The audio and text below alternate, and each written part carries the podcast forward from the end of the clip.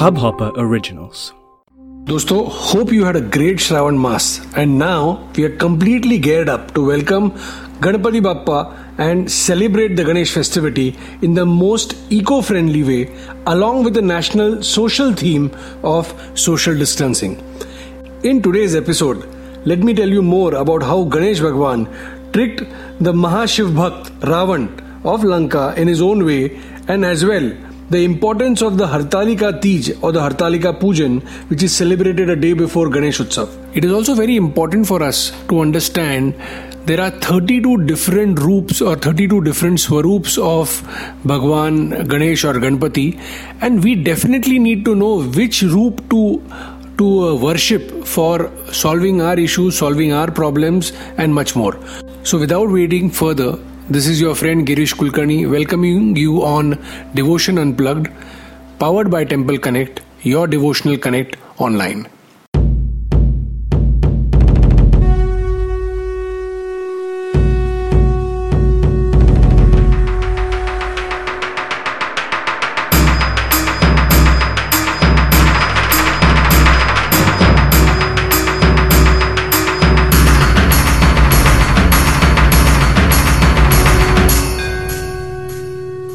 दोस्तों, आइए। आज हम जानते हैं एक कहानी के बारे में जो सबसे श्रेष्ठ या सबसे महान शिव भक्त जाने जाते हैं।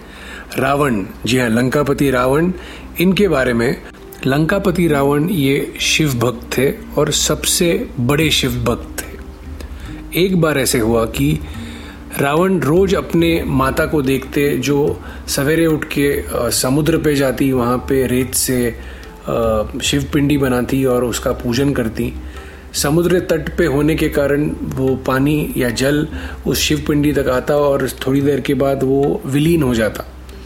तो लंकापति रावण ने अपनी माँ को पूछा कि ये आप क्या कर रहे हो और इसका ये अनुष्ठान क्यों करते हो आप?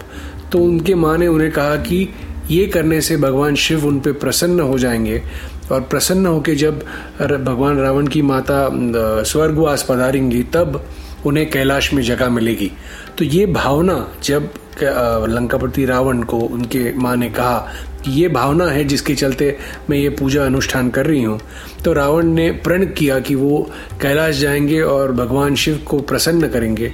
प्रसन्न करके उनका शिवलिंग यहाँ ले आएँगे तो माँ को रोज सवेरे इस प्रकार से शिवलिंग बनाना नहीं पड़ेगा। जब उन्होंने इस प्रकार का एक एक संकल्प ले लिया कि अभी वो शिवलिंग प्राप्ति के लिए अनुष्ठान करेंगे तो वो कैलाश चले गए और वहाँ पे उन्होंने शिव भक्ति या शिव आराधना शुरू कर दी।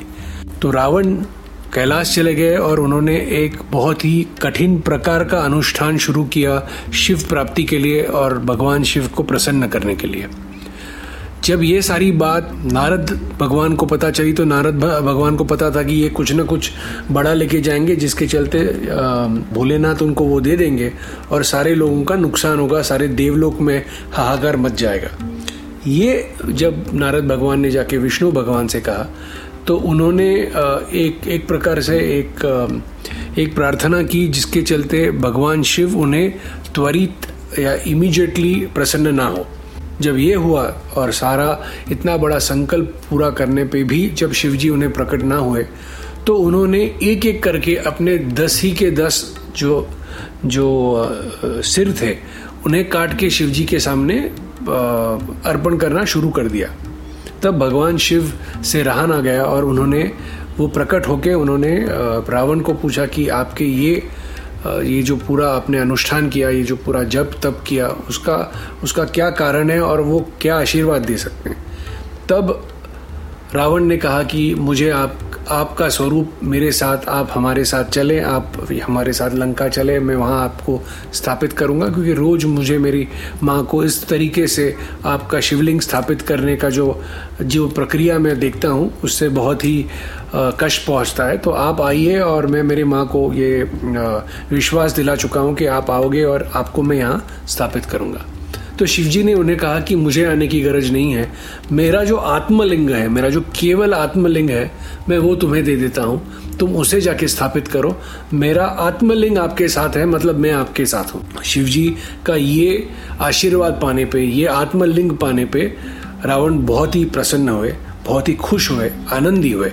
पर उसी के साथ शिव जी ने उन्हें एक और एक बात बताई कि ये आत्मलिंग आपको ले जाना है, ले जाके आपको सीधा आपको उसे स्थापित करना है। आपने अगर ये आत्मलिंग कहीं रख दिया तो वो मैं वहीं स्थापित हो जाऊँगा। तो आपको केवल एक ही प्रकार से इसको संभालना है कि कहीं पे भी जब तक आप लंका नहीं पहुँचते, इस आत्मलिंग को नीचे नहीं रखना है। तो चलते चलते रावण अपने प्रकार से गोकर्ण, जो गोकर्ण महाबलेश्वर करके भी एक जगह है, जो कर्नाटका में उत्तर कर्नाटका में स्थित है, वहाँ पर तक पहुँचे।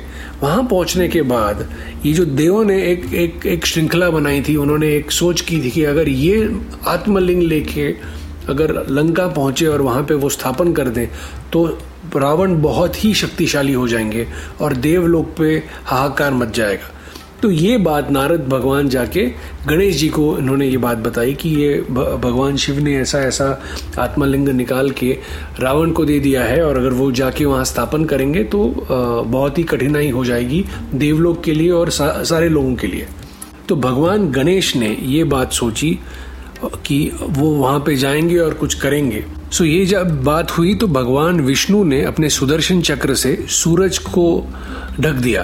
तो जो रावण थे, उनको लगा कि संध्या हो रही है, शाम हो रही है, और शाम को उन्हें संध्या करने का जो उनकी जो रेगुलर फीचर था रेगुलरली जो संध्या करते थे तो वो समय हो गया और वो उसे टाल नहीं सकते थे। तो रावण को लगा कि अभी संध्या का समय है और मुझे संध्या पूजन करनी चाहिए तो उन्होंने देखा, आसपास कोई दिख रहा है क्या? तो गणेश जी ने एक साधारण मानव का रूप लिया हुआ था जो गाय बकरी चरा रहा था वहाँ पे। तो इन्होंने रावण ने कहा कि आप आ जाइए, आप ये ये जो शिवलिंग है, ये हाथ में पकड़े रही है मैं दस मिनट में संध्या करके आ जाता हूँ, फिर उसके बाद आप मुझे ये दे दीजिए। तो इस बालक ने, जो गणेश जी का अवतार था इस बालक ने उन्हें यही कहा कि मैं ज़्यादा देर इसे पकड़ के नहीं बैठ सकता। मैं आपको तीन बार बुलाऊँगा। अगर आप तीन बार मेरे बुलावे पे ना आए तो मैं इसे नीचे रख दूँगा। तो ये जब रावण अपना संध्या पूजन करने चले गए तो थोड़ी देर के बाद इन्होंने, इनको पता था कि ये एक प्रकार का एक एक एक एक नीति थी जो इन्होंने सेट की थी कि अभी, क्योंकि इनको ये जो आत्मलिंग है, ये रावण के साथ लंका जाए ये इस सिलसिले में सब लोग भयभीत थे। तो गणेश जी ने उस बाल रूप में तीन बार रावण को बुलाया। रावण आने के पहले ही गणेश जी ने इस इस शिवलिंग को, इस आत्मलिंग को वहाँ नीचे रख दिया। इस आत्मलिंग को नीचे रखने के बाद, जैसे कि भगवान शिव ने कहा था कि मैं जहाँ पे आप रख दोगे, फिर वहाँ से कहीं नहीं जा पाऊँगा। तो इसे नीचे नहीं रखना है और ये जो देवों ने पूरा जो एक एक ट्रिकी सिचुएशन क्रिएट किया था तो उसके चलते गणेश जी ने जो बालक स्वरूपी था, उन्होंने वो आत्मलिंग वहाँ नीचे रख दिया। नीचे रखने के बाद रावण बहुत नाराज़ हुए। उन्होंने इस गो, इस इस लिंग को खींचने की कोशिश की, इस लिंग को उठाने की कोशिश की। और इस लिंग को उठाते उठाते उसका गाय के कान का स्वरूप आकार हो गया। और उन्होंने बहुत ही महाबल से इस लिंग को निकालने की कोशिश की, बट वो पूरा ना हो पाया। उस दिन से इस जगह का नाम गोकर्ण महाबलेश्वर पड़ा। गोकर्ण का मतलब है गाय का कान और महाबलेश्वर जैसे जिस महाबल से रावण ने इन इस शिवलिंग, आत्मलिंग को उठाने की कोशिश की तो उस महाबल को, महाबलेश्वर, सो गोकर्ण महाबलेश्वर इसका नाम पड़ा। सो ये जब घटना घटी, तब रावण बहुत ही क्रोधित हुए और उन्होंने अपनी पूरी ताकत से गणेश जी के सिर पे उनका हाथ दे मारा और उनको वहाँ पे जख्म हुई, जो आज गोकर्ण महाबलेश्वर में महागणपति मंदिर है। उस मूर्ति के स्वरूप में भी आप देख सकते हो और उसी के साथ साथ उस उस रूप में, जहाँ पे गणेश भगवान ने एक बालक का रूप लिया था तो तो उस रूप में उनका जो, उनको जब रावण ने मारा तो उनके जो हाथ थे, वो भी छोटे हो गए। तो इस स्वरूप का जो मंदिर है, वो गोकर्ण महाबलेश्वर में महागणपति मंदिर करके स्थापित है। ऐसा भी कहा जाता है कि सबसे पहले इस मंदिर में दर्शन लिया जाता है भगवान गणेश का और उसी के बाद में भगवान शिव का जो गोकर्ण महाबलेश्वर नाम का जो आत्मलिंग है, केवल आत्मलिंग है, इसका दर्शन लिया जाता है। तो दोस्तों, इसी प्रकार से हमें गणेश महात्म्य या गणेश या गणपति महात्म्य के बारे में पता चलता है कि किस प्रकार से उन्होंने रावण को चित किया और अपना आराध्य, अपने पिता शिवलिंग स्वरूप आत्मलिंग जो था, वो रावण के साथ उनकी लंका न जा, जाने दिया। सो इसी प्रकार से इस मंदिर का नाम गोपकर्ण महाबलेश्वर हुआ और महागणपति मंदिर भी बहुत ही फ़ेमस है। So whenever you trying और whenever you are exploring going temple trotting my friends this is one of the temples that you need to visit you need to offer your prayers and make it a point that it adds on to your temple trotting list So, with that note, let us move to the next section, the section which we discuss about the upcoming festival and the upcoming rituals that people follow during these festivities in the section Festivity of the Week.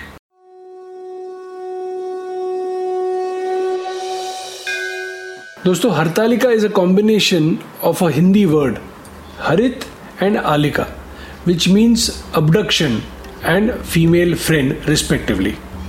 According to the Hartalika Tej, Parvati, incarnated as Shailaputri, was the daughter of Himavant, who promised her hand in marriage to Vishnu at the suggestion of Narada.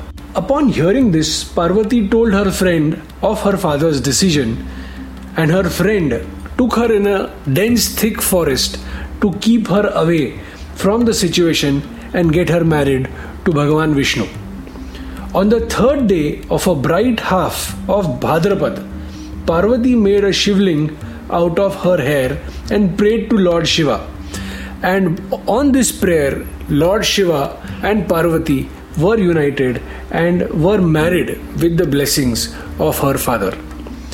इस दिन से हरतालिका तीज का महत्व जाना जाता है जहाँ पे वैवाहिक स्त्रियाँ एक उपवास रखती हैं पूजन करती हैं और माता पार्वती और भगवान शिव के चरण में प्रार्थना करती हैं एक अच्छे लंबे आयु के लिए और ये जो वैवाहिक जीवन ये व्रत रखती हैं और प्रार्थना करती हैं कि शादी का जो एक संबंध है और एक जो महत्वपूर्ण रिचुअल है जो जो हम हिंदुइज्म में और वर्ल्ड वाइड फॉलो करते हैं तो इसकी लॉन्जिटिविटी के लिए और वेलबींग के लिए ये हरतालिका तीज का पूजन किया जाता है। तो दोस्तों हरतालिका तीज अलग अलग जगहों पे अलग अलग प्रकार से सेलिब्रेट की जाती है।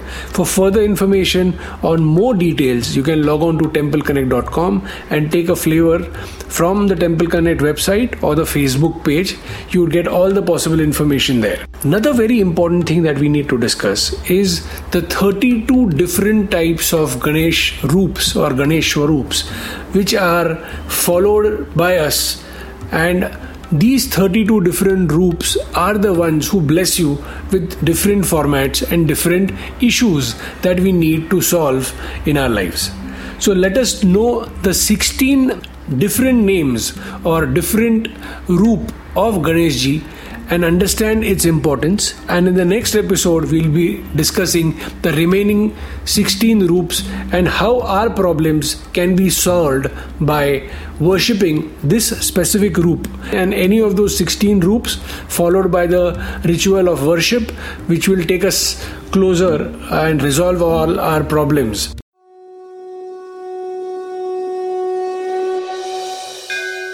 Lord Ganesh is worshipped in 32 different forms in different roles he plays at various attributes he signifies. Friends, these are the 32 different forms of Ganpati with various attributes it signifies for us to worship and to follow.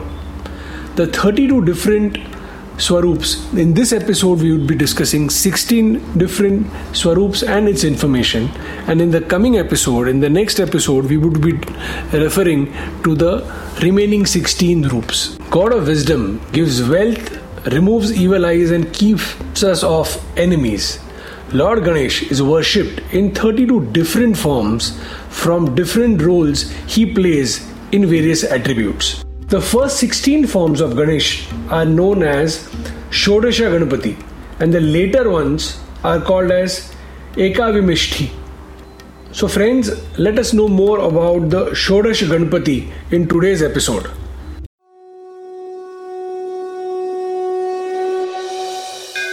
The Bal Ganpati Roop signifies fertility and abundance on earth. The second roop, which is Siddhi Ganpati, is golden yellow in color and he blesses one and all with prosperity and mastery or Siddhi. Uchishta Ganpati, which is the third roop, is blue in color with four arms and worshipped as a tantric form which is very powerful. Shipra Ganpati, he is reddish blue in color and gives knowledge and fulfills one's wishes in every possible way. The fifth form of Ganpati is the Vigna Ganpati. He has eight hands, holds the couch and the discus, and is considered as remover of all obstacles and negative influences. Hiram Ganpati has a black colored image and complexion with 10 arms and 5 faces who sits on a lion. He protects the weak and helps overcome fear. This is the sixth avatar of Ganpati of the 32 avatars. The seventh avatar is the Mahaganapati, which manifests with 10 hands and red complexion and bestows his devotee with abundant prosperity and removes all the obstacles. Lakshmi Ganpati is the eighth form of the Ganpati series. He's been seen along with Riddhi Siddhi seated by him, as well as he blesses the devotees with wealth and wisdom. Varada Ganpati, known as the god of boons or Varada, helps us attain success in all the ventures when worshipped, which is the ninth form of this series. The tenth form is Ekakshara Ganpati. He sits in a Padmasana posture and has a third eye with a crescent moon on his crown. He assists the devotee to control their mind and especially very useful for people in the Chandra Mahadasha. The 11th form of Ganpati with a golden complexion is called as a Traakshara Ganpati. This Ganpati is the one who bestows spiritual knowledge to one and all. By meditating on his Bij Akshara, one can attain self realization. Haridra Ganpati is the golden Ganpati which appears calm and helps devotees to fulfill their wishes in every possible way. The 13th Ganpati of this series is called the Ekadanta, blue colored with a huge belly signifying manifestation of the universe within him. This Ganpati blesses you with success as well as prosperity and abundance in every possible way. Shakti Ganpati, which is green in color, is the 14th of the series and has been largely worshipped mostly in the tantric form. Vidya or Udand Ganpati, a Ganpati Murti with 12 arms, seen with his consort, seated on the left thigh, is worshipped to get freedom from all bonds and chains of life. The 16th form of this series is is the Dvimukh Ganpati. He is a double faced Ganpati which sees both the inner and the outer aspect of life. He removes obstacle in and every form from the life of a human being. So, friends, this is the first 16 forms of Ganesha, also known as Shodesh Ganpati. So, by praying or worshipping at their holy feet for any problem or any specific reason why we are worshipping that avatar, will definitely help you get closer to all your wishes and free you from all the difficult problems and achieve moksha or achieve satisfaction in the best possible way. So, friends, in today's episode, we discussed the Hartalika Pujan, information about the 16 of the 32 Ganesh avatars. At the same time, we understood how Ganpati Bhagwan tricked Ravan and saw to it that the Atmalinga remains at a place called as Gokarna Mahaveshwar and this is one of the most important places to visit during our temple trotting journey. As I always say, and as we have always discussed, that ज्ञान बांटने से ही बढ़ता है it is my humble request to one and all to like share and spread this knowledge of this podcast to your friends, well wishers, and people who may like to listen to it. And let's meet next week, same time, same place, on the next episode of Devotion Unplugged.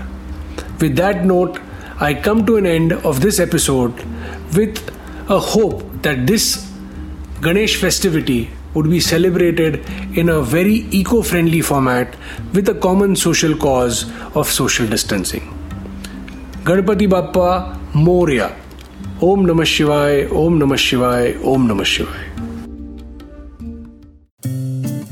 इस Hub Hopper original को सुनने के लिए आपका शुक्रिया।